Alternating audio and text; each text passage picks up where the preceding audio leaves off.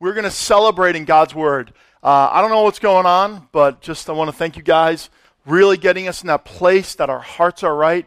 Uh, the song selection, where we're going, I really feel like God is just going to do something special in all of our hearts and our minds and our lives today. But just real quickly, before we begin, have we had anyone who has served in the military here today? Anyone? Okay, stand on up.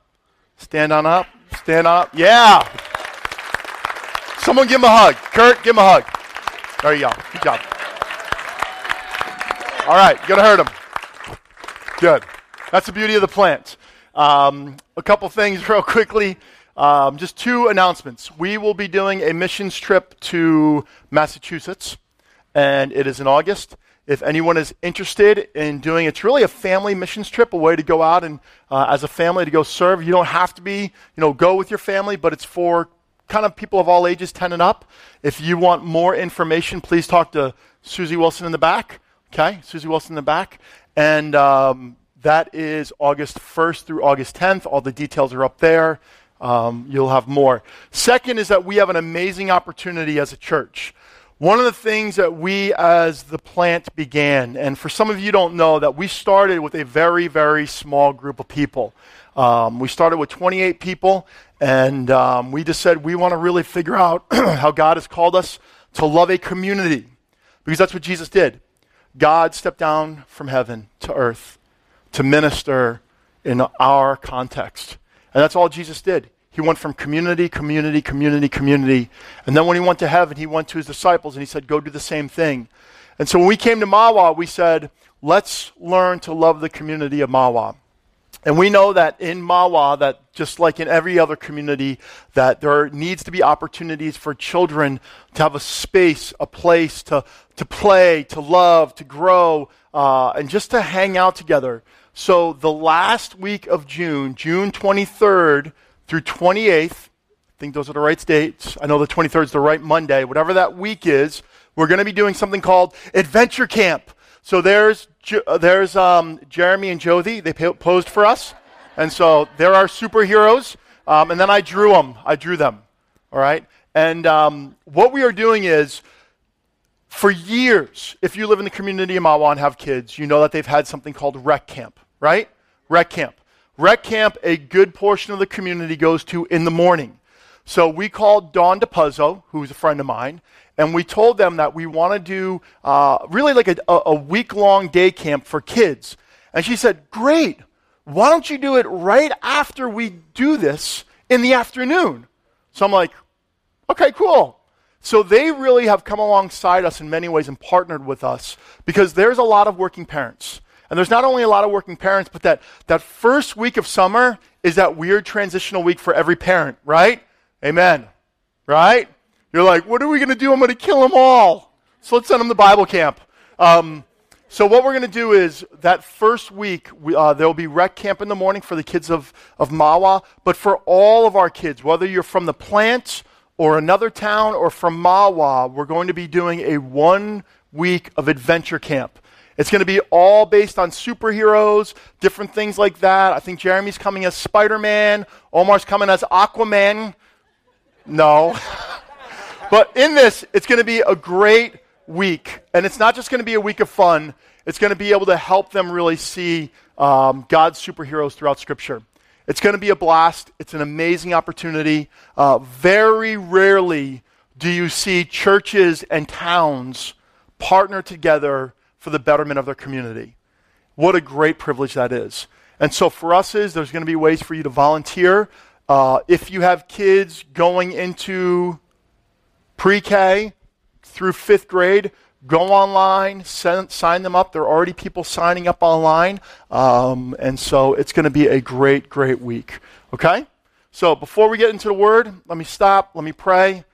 As you can tell, I'm a little jacked up. I haven't really had any coffee. I'm just really excited to be here with you all. Jesus, it is always good to be with those you love deeply.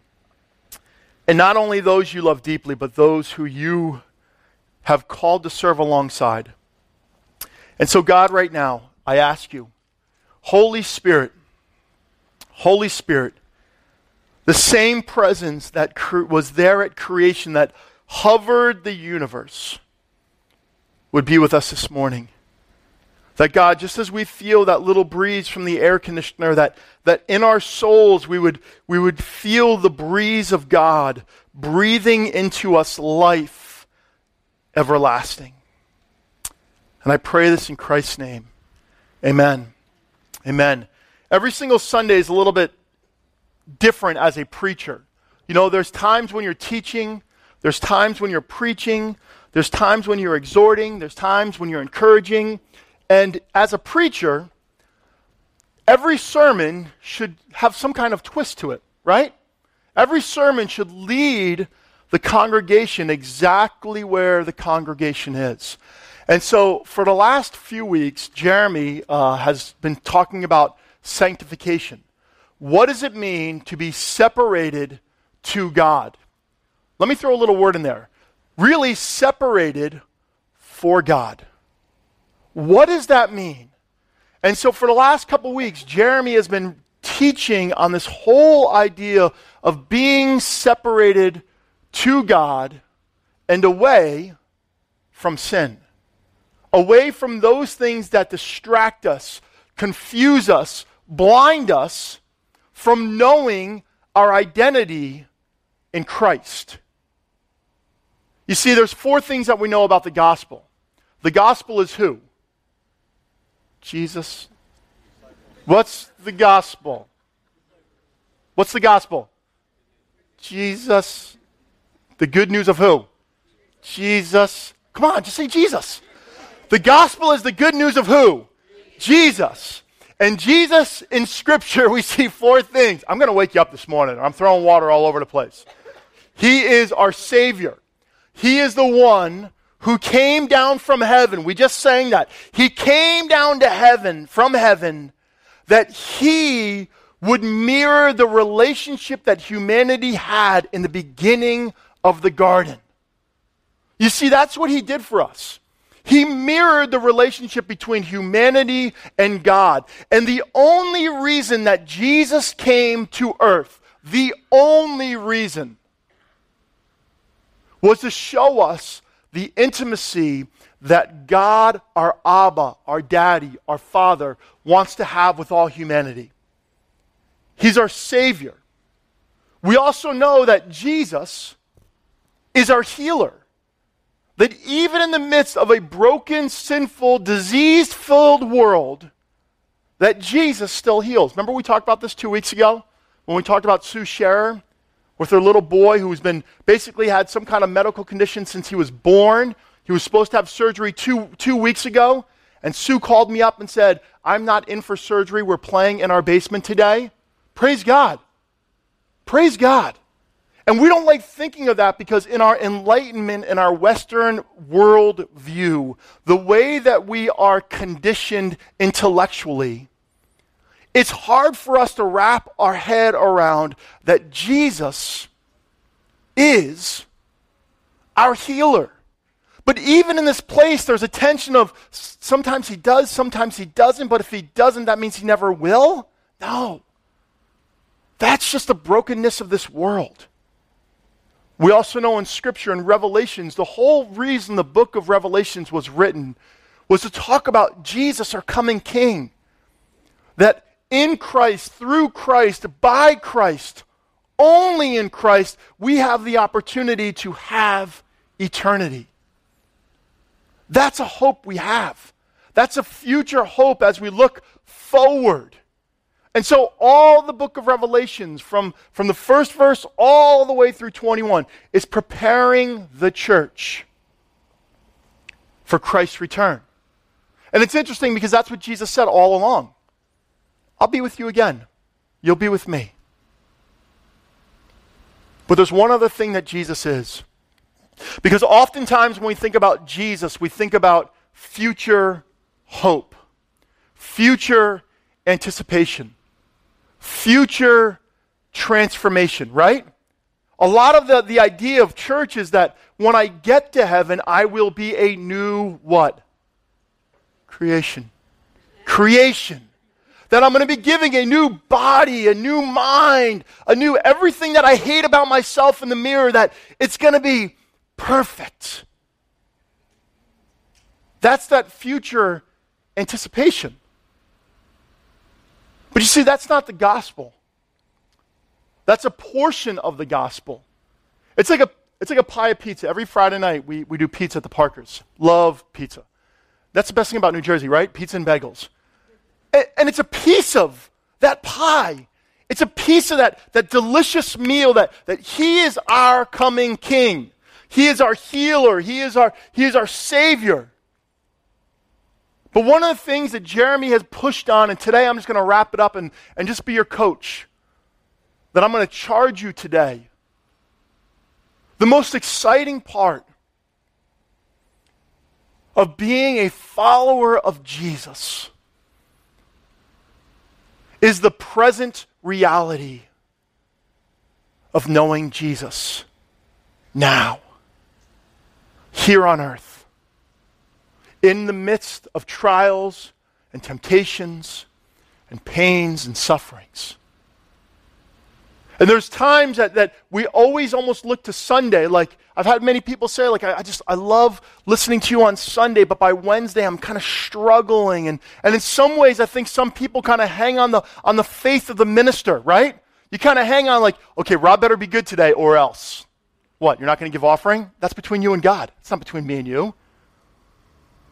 Like we almost kind of hang on the lives of others. It's almost like we watch a basketball game and we live through LeBron James.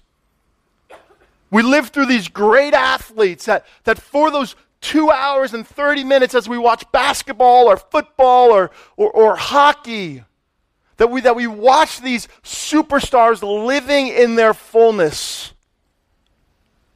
And once it's over, it's like life goes back to normal. See, God did not separate us for Sunday. He did not separate us to, to live on these highs, almost like, like, a, like a hit of weed, getting trash. It's like He didn't save us that we have these little moments in our lives throughout our week. That, you know, we, we smoke a little Jesus and then we go back to life. Well, that sounds really uncomfortable. But isn't that what we do at church?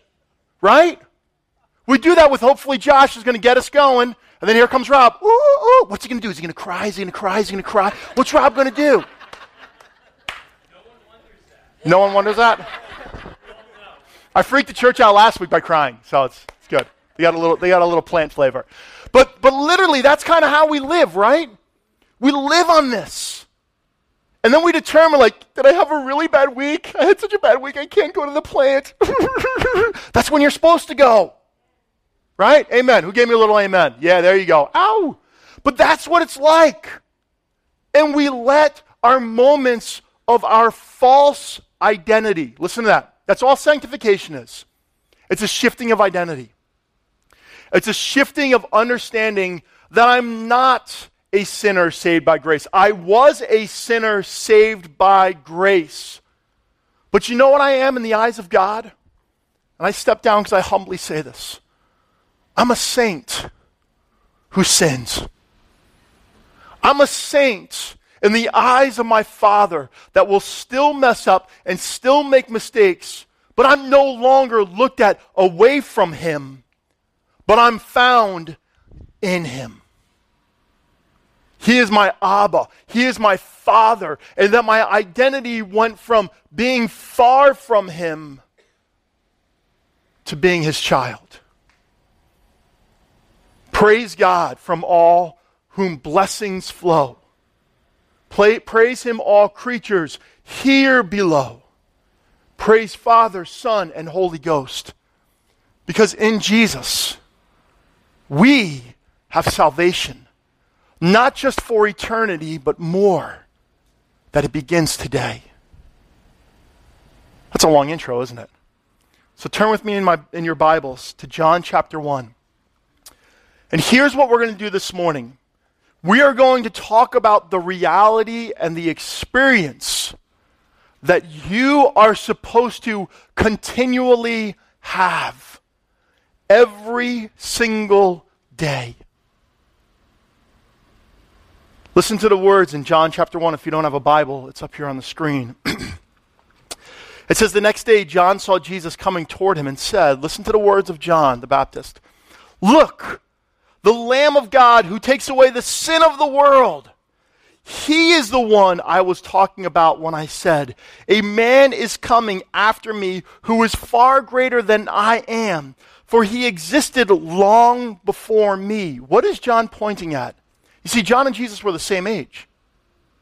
But John had recognized that Jesus is God's Son, the Messiah that was sent from heaven to finish the proclamation that John had began. I did not recognize him as the Messiah, but I have, I have been baptizing with water so that he might be revealed to Israel. Then John testified, I saw the Holy Spirit descending like a dove from heaven and resting upon him. I didn't know he was the one. You see, at first, John did not know that it was Jesus until he baptized him. But when God sent me to baptize with water, God told me, the one on whom you see the Spirit descend and rest is the one who will baptize with the Holy Spirit. I saw this happening to Jesus. So I testify that he is the chosen one of God. You see, according to John chapter 1, verse 29 through 33, we usually don't look at it this way. Jesus brought salvation. That's what John said. Look, the Savior, the Zoe of the world. But it wasn't just a future salvation. He says, He's going to baptize you with the Holy Spirit. You see, being Messiah brought eternity. The baptism brings sanctification, eternal life here on earth. You see, when people are baptized, they're standing up in front of a group of people and they stand up and they, and they, and they proclaim their faith. They proclaim that, you know what, I don't, I don't want to be Rob Parker anymore. I don't want to be the old Rob Parker that people had known about. The wild, the crazy, the, the, the, the messed up dude. I want Jesus to be my identity. And so you go to the waters of baptism and you go down and you come back up and it's and it's a sign and a symbol to the community and to God that that I'm no longer myself but I'm his. Baptism does not save. But baptism is the signifier of who we are in Christ. Do you hear that? It doesn't save us. It's the signpost that I'm no longer who I was. But then John talks about this baptism with the Holy Spirit. And oftentimes when we think about baptism with the Holy Spirit, if you're from church, you're thinking, oh no, what's he going to do? Start speaking in tongues, rolling around the ground? What's going to happen? Baptism of the Holy Spirit simply means this that if you confess with your mouth and proclaim that Jesus Christ is Lord, who lives in you? The Holy Spirit. And so when we proclaim who Jesus is, the Holy Spirit indwells us and he immerses us and he fills us to bring eternal life to the present. And that's why when you walk with Jesus, you start seeing the shifts that happen continuously in your life. You see, if you've been walking with Jesus for the last, for the first year walking with Jesus is a high. Everything about Jesus excites you. Second year, you're still on this high, and then all of a sudden you start you start walking and, and things start kind of rubbing you. But but as you look back, you're like, I'm not that person. I handle conflict different. I don't run to the vices as I did. Instead of hatred, I start seeing love. I mean, if I was to ask Allison Pierce like who she was and who she is today, she probably would do her Allison chuckle. I'm not the same person, right? She just did it. She'd say, I'm different. I'm different. Jeff Cooper calls me every year eight on the same day and says, Today was the day we prayed together. And Jeff's different. Does the old Jeff pop up every once in a while? Yeah, so does the old Rob. But is he the same individual as he was? No, he had an identity shift because God's presence the Holy Spirit became alive and new in him. You see, oftentimes we, we like to look at Scripture as truth, God's truth, God's holy word. I like to look at Scripture as, yes, God's truth in all its reality and all its experience. Because when you look at the gospel stories, the gospel narratives, the passages where you, where you study the life of Peter and Paul and John, you see this transformation that has happened to them. Realities of, of this identity shift that has taken place in their soul. That who they were, Peter, Simon, the, the emotional wreck that, that at one minute was telling Jesus how much he loved him, and the next minute he's, he, he's, he's doing the complete opposite. And then all of a sudden, five, ten years later, what is he doing? He is the rock. He became the foundation of where the church was going. You look at Peter, who was Saul, who went from, from killing Christians to loving his enemies as himself. You see, when we read about these passages in the Bible and these stories, whether it be the Old Testament or the New, that is our hope, that is our anticipation of what Jesus is doing and wants to do and can do in our lives through the process of salvation identified as sanctification. Amen? Amen. If anyone gets a little excited, you can say amen for me. But think about that. Oftentimes we want to live through the lens and the lives and the stories of others. I really hope Rob has a really good week this week because I need something good for myself. It's like watching 24 or Homeland. Like, like I really hope Brody really, I hope this is a good episode. Instead of looking at the scriptures and seeing, like, God wants me to part the seas for those who are living in cap- uh, captivity. God wants me to, to bring forgiveness where hardness and bitterness and anger has dwelt. Yes. And so there's these realities and, and experiences that are truths that we're told in Scripture that today are yours.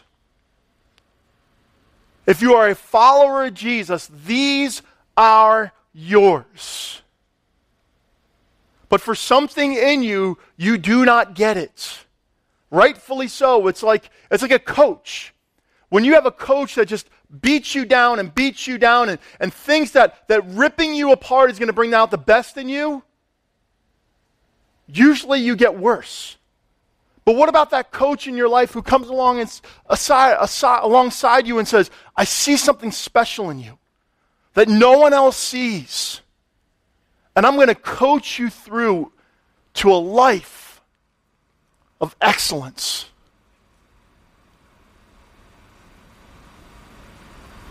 And that's oftentimes how we look at church. We have these coaches that just, that just beat the pulp out of us. Can't you get it by now? Grow up. But then we look at Scripture, the Holy Spirit, and who shepherds are supposed to be is you're not doing it because you don't believe it. Do you realize that? We are what we believe, we are what we think. And I want to run through some realities of Scripture two realities and two experiences that all of us, as followers of Jesus, are supposed to have. They're up here. And I have the scriptures I want to read deliverance from the penalty of sin, and the deliverance from the power of sin. Let me read this passage to you. For we died and were buried with Christ by baptism. And just as Christ was raised from the dead by the glorious power of the Father, now we also may live new lives. You see, the reality that we like to hold on to is that we have a deliverance from the penalty of sin, which is what? Death. That no longer, that no matter what happens, I am signed, sealed, and delivered for eternity. But you know what most people want to know? They want to know the deliverance from the power of sin.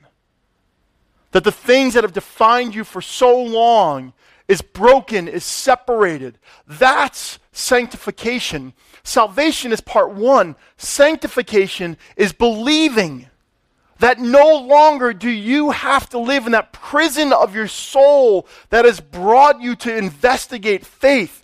That's the reality. Not just the first, but just as important, if not more, the second. Two, freedom from death and freedom to live. The thief's purpose is to steal and kill and destroy. My purpose, Jesus says, is to give them a rich and satisfying life. How many of you feel like you have a rich and satisfying life? How many? How many of us really walk in that abundance, not, not of our earthly goods, but in our heavenly presence? That in all things, I know God is with me.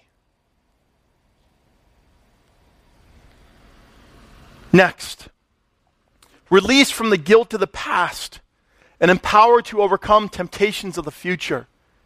For every child of God defeats this evil world, and we achieve this victory through our faith. Do we really live in this place of released guilt?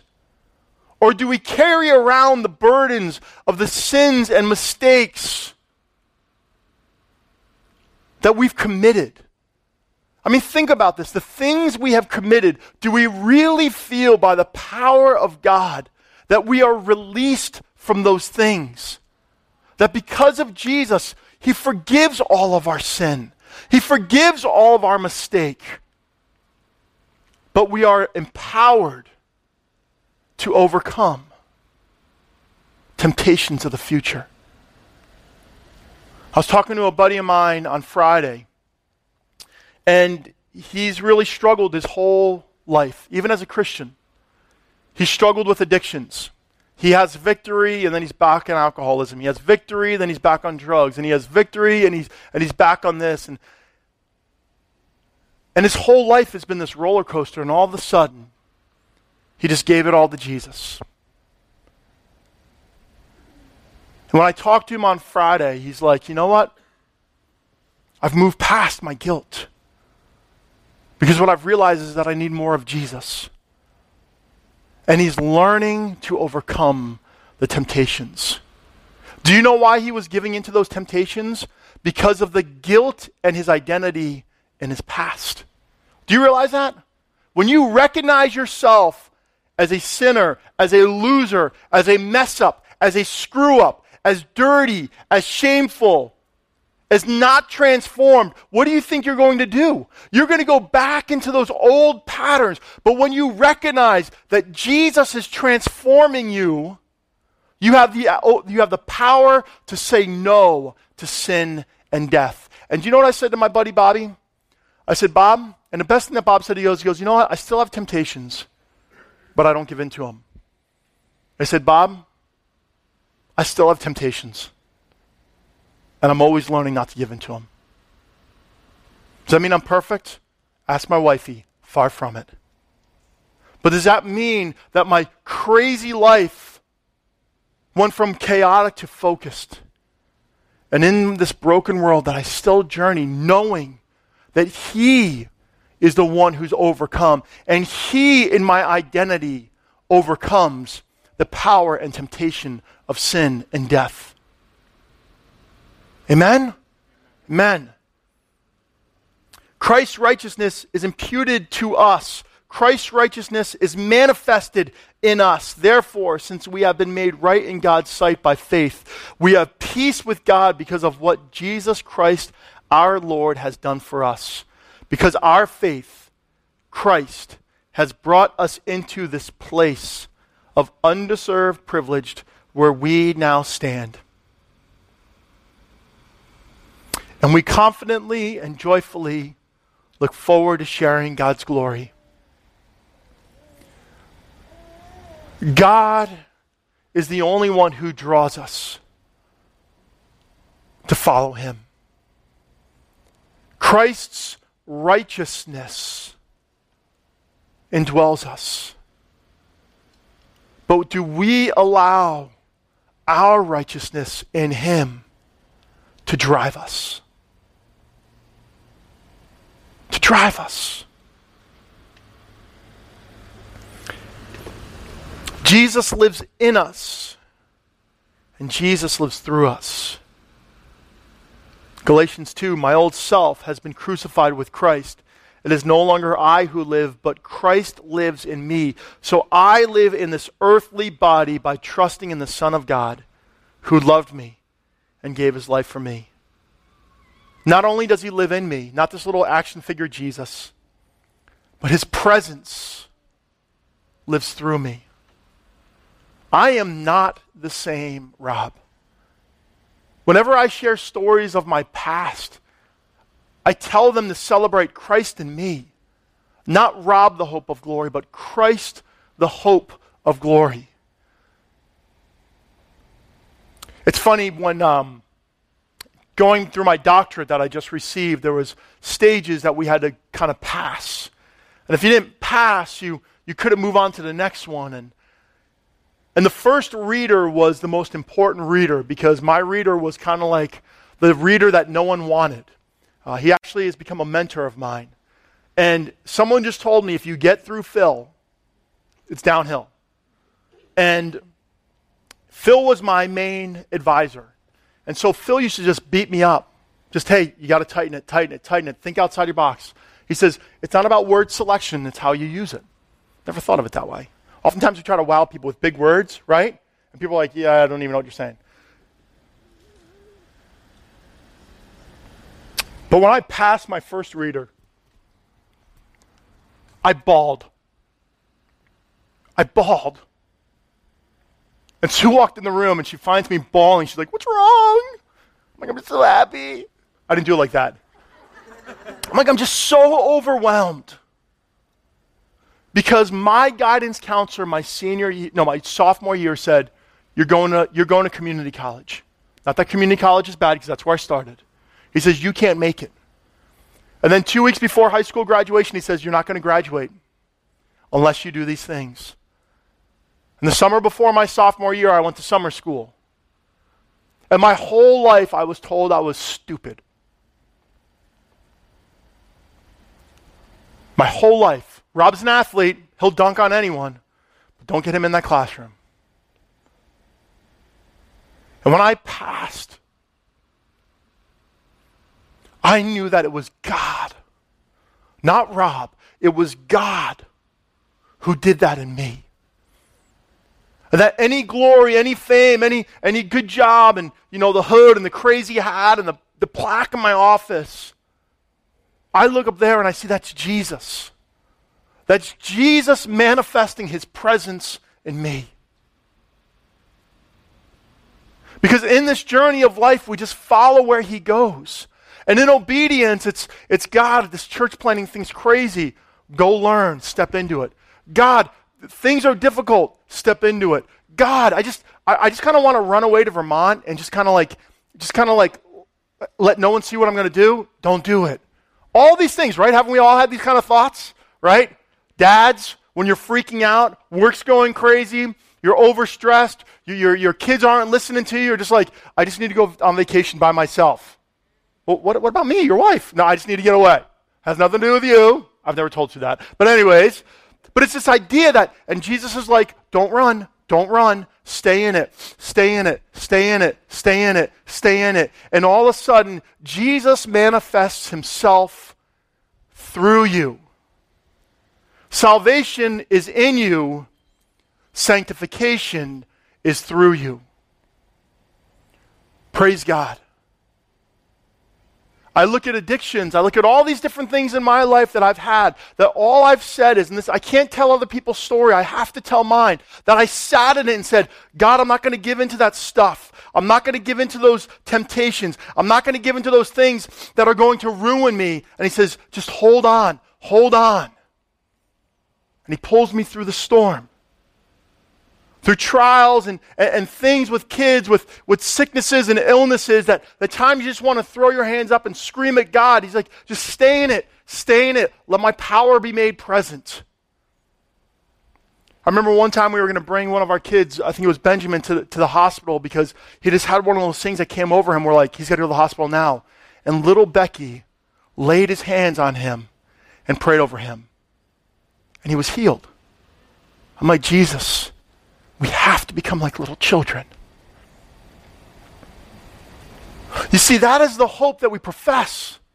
Not eternity for the future, but eternity now. I mean, think of it this way. Okay, I'm going to forget about a lot of my notes.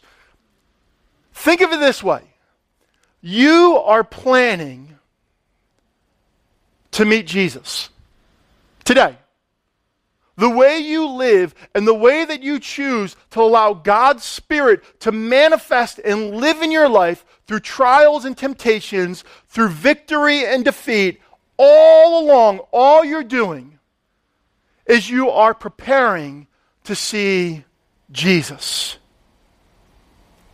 And it was about eight years ago when God gave me this vision. I said, Jesus, when I go to heaven, I want to recognize you. I don't want to recognize the pictures on the walls that we see about Jesus and, and we all kind of like draw Jesus the way that we want. I want to, when I step into heaven, I want my heart and your heart to just connect. I want to know that, that, that if I see Peter and John and all these different guys, that, that I'm like, that's not him, that's not him, that's not him. That's my Savior. That's the one that I had given my life for. And so every day I went on this journey, and I've been on this journey that I want to live my life that is not perfect, but I want to live my life that I'm preparing to see my King. Imagine that. Imagine if we had this identity shift of all these realities and experiences that we're supposed to have, what our lives would be not become, would be. Because our identity drives everything. Sue knows I love her. And so much of our relationship is driven by the identity we have as husband and wife. Does that mean we fight? Of course we do. We're passionate people. Sue is just as passionate as I am. You get two passionate people, you love hard and you fight hard. But we know as in our identity as husband and wife that she's in it. I'm in it. No matter what happens, hell or high water, she's in it. And I'm in it. You see, our identity is what allows, understanding our identity allows for the power of sanctification to do its work. When I was in college, I'm going to wrap it up with this. I'll save the rest of the message for another week. When I was in college, um, I, I, went to secular school and then I went to a Christian school, and um, they were doing a chapel. And uh, my grandfather was uh, a, a minister. And many of you know my story that I was not minister material for a long, long time. We'll leave it at that. And I loved my pup up, loved him. My pup up lived a very short life, but he lived a really well lived life. He was not just a minister, he was also an American Indian missionary.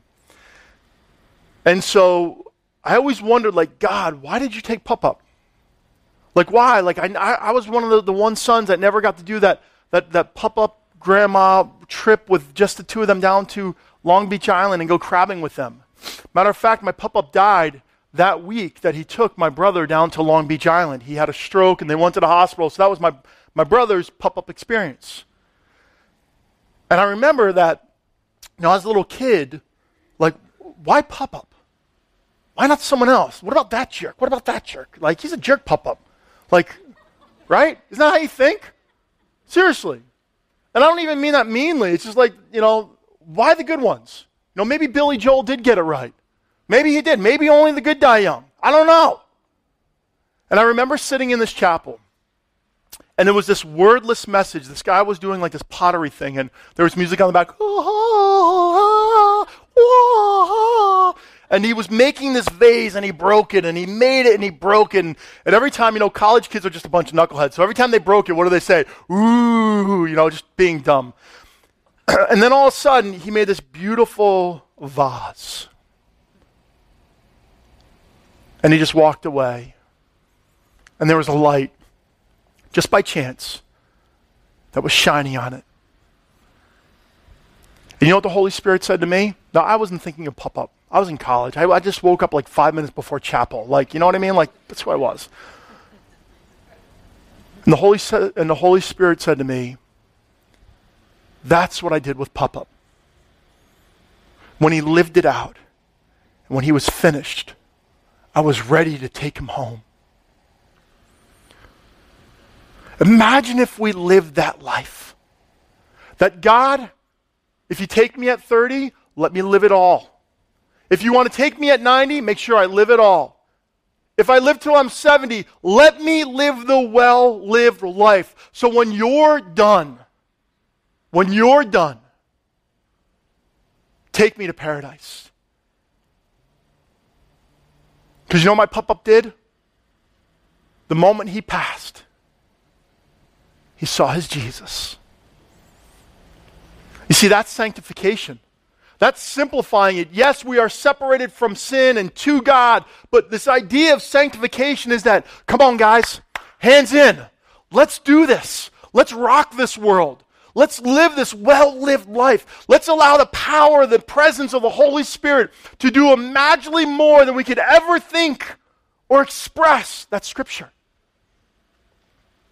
That's the life and the sanctification process that Jesus invites us to. It's like Memorial Day. We remember those who have gone before us, who give us the freedom for this country. What about the men and women of our faith that have gone before us all throughout history? Peter, Paul, John, all these guys, John Wesley, A.B. Simpson, all these guys Heidi Baker, all these women that have gone before us and say, live the well lived life. That's my encouragement, my challenge to you. Stop living in your false identity. Stop living in the brokenness of who you view yourself as.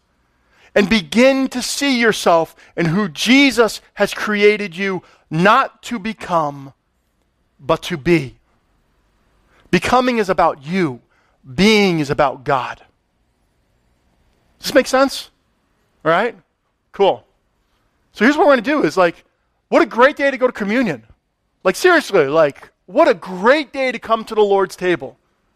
It is a day for us to come to the Lord's table and that we take that bread and we put it in that cup and saying, Jesus, you do your work.